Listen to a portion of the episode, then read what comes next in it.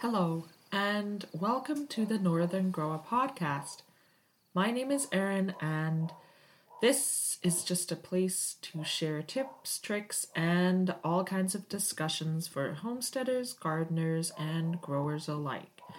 The podcast is focused on northern climates. I myself am a Zone three grower, um, but anybody seasoned or new gardeners from anywhere over the world, you are most welcome to join in and listen as well. Now, before I get into the episode, I thought I should do, um, why not do a what am I drinking this episode? Because as I sit here and record, I always have uh, a drink with me, and sometimes it's just the humble glass of water. Sometimes it's tea, sometimes coffee, or since it is a Saturday and it is spring break where I am, it is the start of spring break, although it's going to be a quiet spring break at home this year. I am drinking a Huckleberry Ale from the Fernie Brewing Company. So shout out to their Huckleberry Ale. They called it What the Huck. And it's, uh, in my mini review, it is a, well, it's a Canadian uh, beer. And it has a hint of, we grow huckleberries here too. Um, and it's kind of pretty sour berry. It has a hint of that sour berry flavor. And then the aftertaste is um, quite hoppy. But that's, I like hoppy beers, um, so I'm okay with it. It's a not half bad little uh, ale to enjoy on a Saturday night. Um, this episode is in is a part of my gardening staples series. And here I'm discussing a mini series on the essentials for northern growers. So what I think are the most reliable and essential crops that we can grow in our cold northern gardens. Um, we do grow many more than the ones I am mentioning in this little mini series, but these I think are the most dependable and also the best starter um, crops if you are starting out growing. So today we're going to look at the beloved potato. And we grow potatoes here because, well, a couple of reasons. They are fairly easy to grow. They're a pretty reliable, dependable, easy grower. Um, they are fantastic in cold storage in our root cellar, so they store well. And also, my family just loves potatoes. We eat a ton of potatoes. In fact, we tend to run out of... Now, we have seed potatoes, and then we have the potatoes in storage that we'd eat. Um, we tend to run out of potatoes for eating before we get our next harvest. So it's spring. Our potatoes have pretty much lasted for most of the winter, um, but we are now we have now run out of potatoes. So we are uh, eagerly waiting um, time to be able to plant and grow new potatoes. And hopefully we can get a bumper harvest again and get some more potatoes in our storage room. Now, varieties, my favorite is the Yukon Gold. Uh, we have had great success with this variety for several years. It always throws out a good harvest. It always is easy to grow.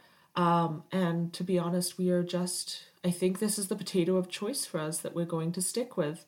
It tastes good whether we harvest the new baby potatoes. It tastes good whether we um, have the bigger potatoes for storage, roasted, um, baked, mashed, however you want to cook potatoes. It has it tastes good um, any way we eat it. So we are big fans of the Yukon Gold. Um, we have tried different varieties before. Last year we tried Russian Blues. And they're like an heirloom, beautiful, bright blue potato. So I thought, we thought it'd be kind of cool to just have blue potatoes. Um, but they really didn't work out well for us. They did not, the plants grew beautifully. So the plants themselves grew really well, but the potatoes were, it was a really poor, small harv- harvest. And the potatoes were just quite, uh, they just seemed quite, they were scabby when we picked them. And they were kind of rotting. I don't know whether we had a very wet summer last year as well, an unseasonably wet summer. So whether the ground was just too moist for this particular variety, or whether there was something in our soil they didn't like.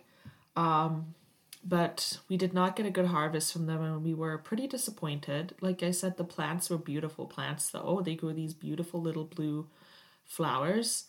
Um, but it's always interesting to try and branch out and try different varieties and the learning curve.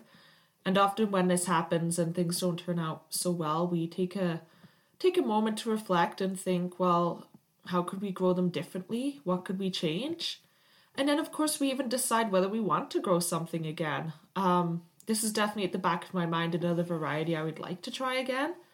But we already have so many other projects every year that, you know, as well as our, you know, our run of dependable and staples, and even for our seeds catalog, everything we grow, like, do I want to add more? We have just projects on the go every year, and every year I feel I want to add new things. So do I want to go back and grow these potatoes again?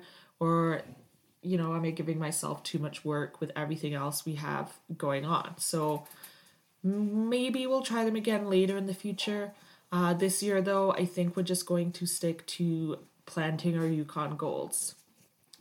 But it was always interesting, and it's kind of fun trying new crops anyway, just to see just to see what happens, right? So much of our seeds, um, so much of us are so much of our growth as gardeners was just experimenting and seeing what happened, and sometimes we didn't even follow the recommendations. So um, that's another thing I do want to point out is, although I'm here and I'm giving out recommendations, it's not a ultimate, the things I say on this podca- podcast aren't ultimate how-tos. They are, they are what's worked for us, and sometimes it might be different from um, another seed company or what it says on the back of the seed packet. Sometimes it might be different from um, books or the almanac or how other gardeners do it. So I just share what works for us, and you can run with these tips or try something new. Maybe you just really enjoy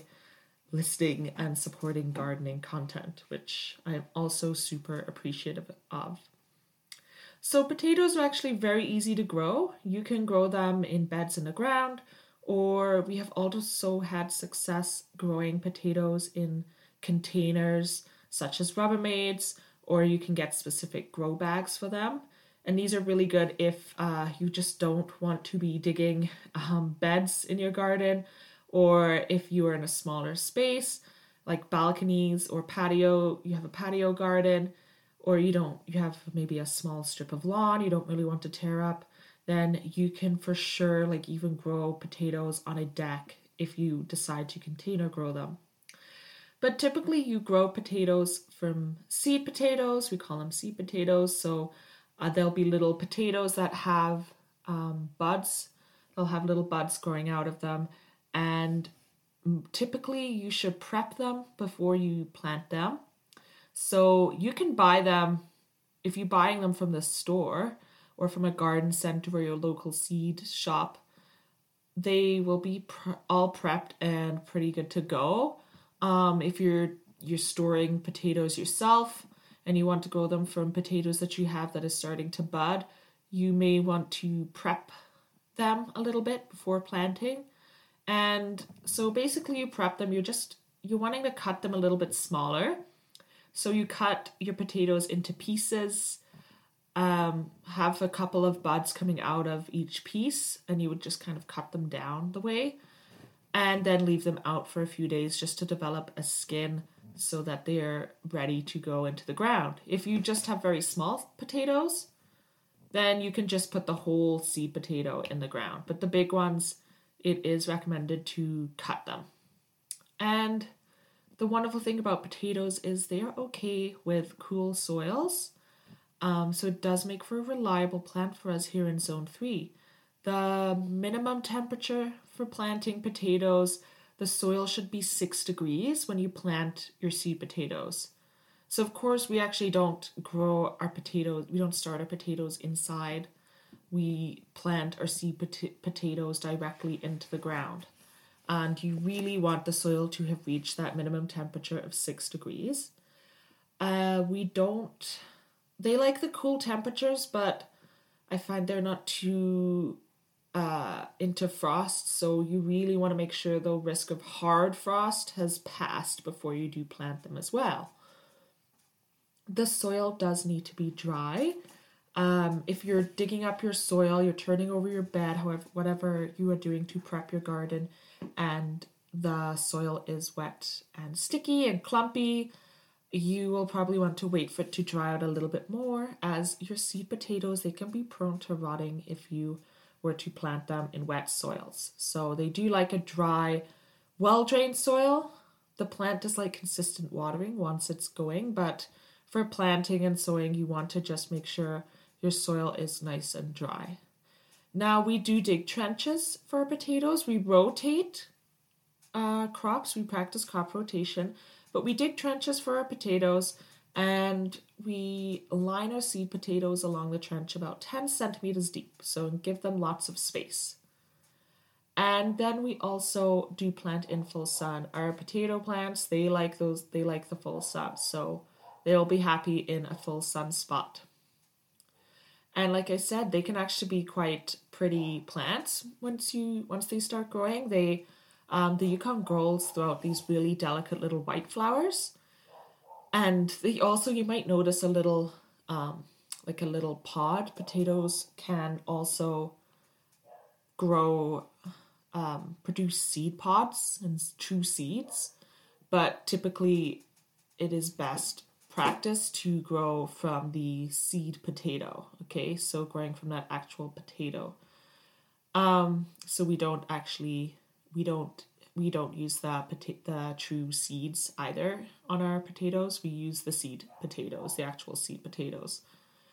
Um, and they enjoy watering. So once you've got them planted, they do like a good water, and like everything, consistent watering. Set up a routine for yourself. Get yourself uh, watering your plants consistently. Now, like I said, once they're in the ground, they are pretty easy breezy to grow. We should hill our potatoes, however. So we hill them. And what that is, is it's a technique where you're just essentially every few weeks, you're just piling a couple more inches of soil and dirt around the base of the potato plant, so you're kind of creating a little mound around the bottom. And this is just to keep keeps those tubers underground. It just re- reduces the risk of tubers becoming exposed, because once they are above ground and exposed to the sun, they can actually turn um, green, and they, in large quantities, those green potatoes, they actually um, can make you sick. So we always just cover, we hill our potatoes, we cover the bases with a lot of nice dirt and pile it up every few weeks just to ensure our tubers stay underground and they don't become exposed lying out in the open under the sun. After about eight weeks from planting, you can harvest um, the new or baby potatoes. So they are basically just the first small potatoes that are growing. You're just harvesting them while they're small, that first growth. And they are enjoyed, they don't last long in storage, but we enjoy them fresh.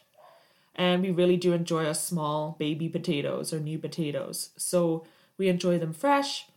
And actually we often have to remind ourselves that we need to leave some of our plants and quite a few of our plants in the ground to get those long-term storage potatoes, because we would probably just eat our way through all of our new potatoes. So we do have to remind ourselves to leave some in the ground for later storage.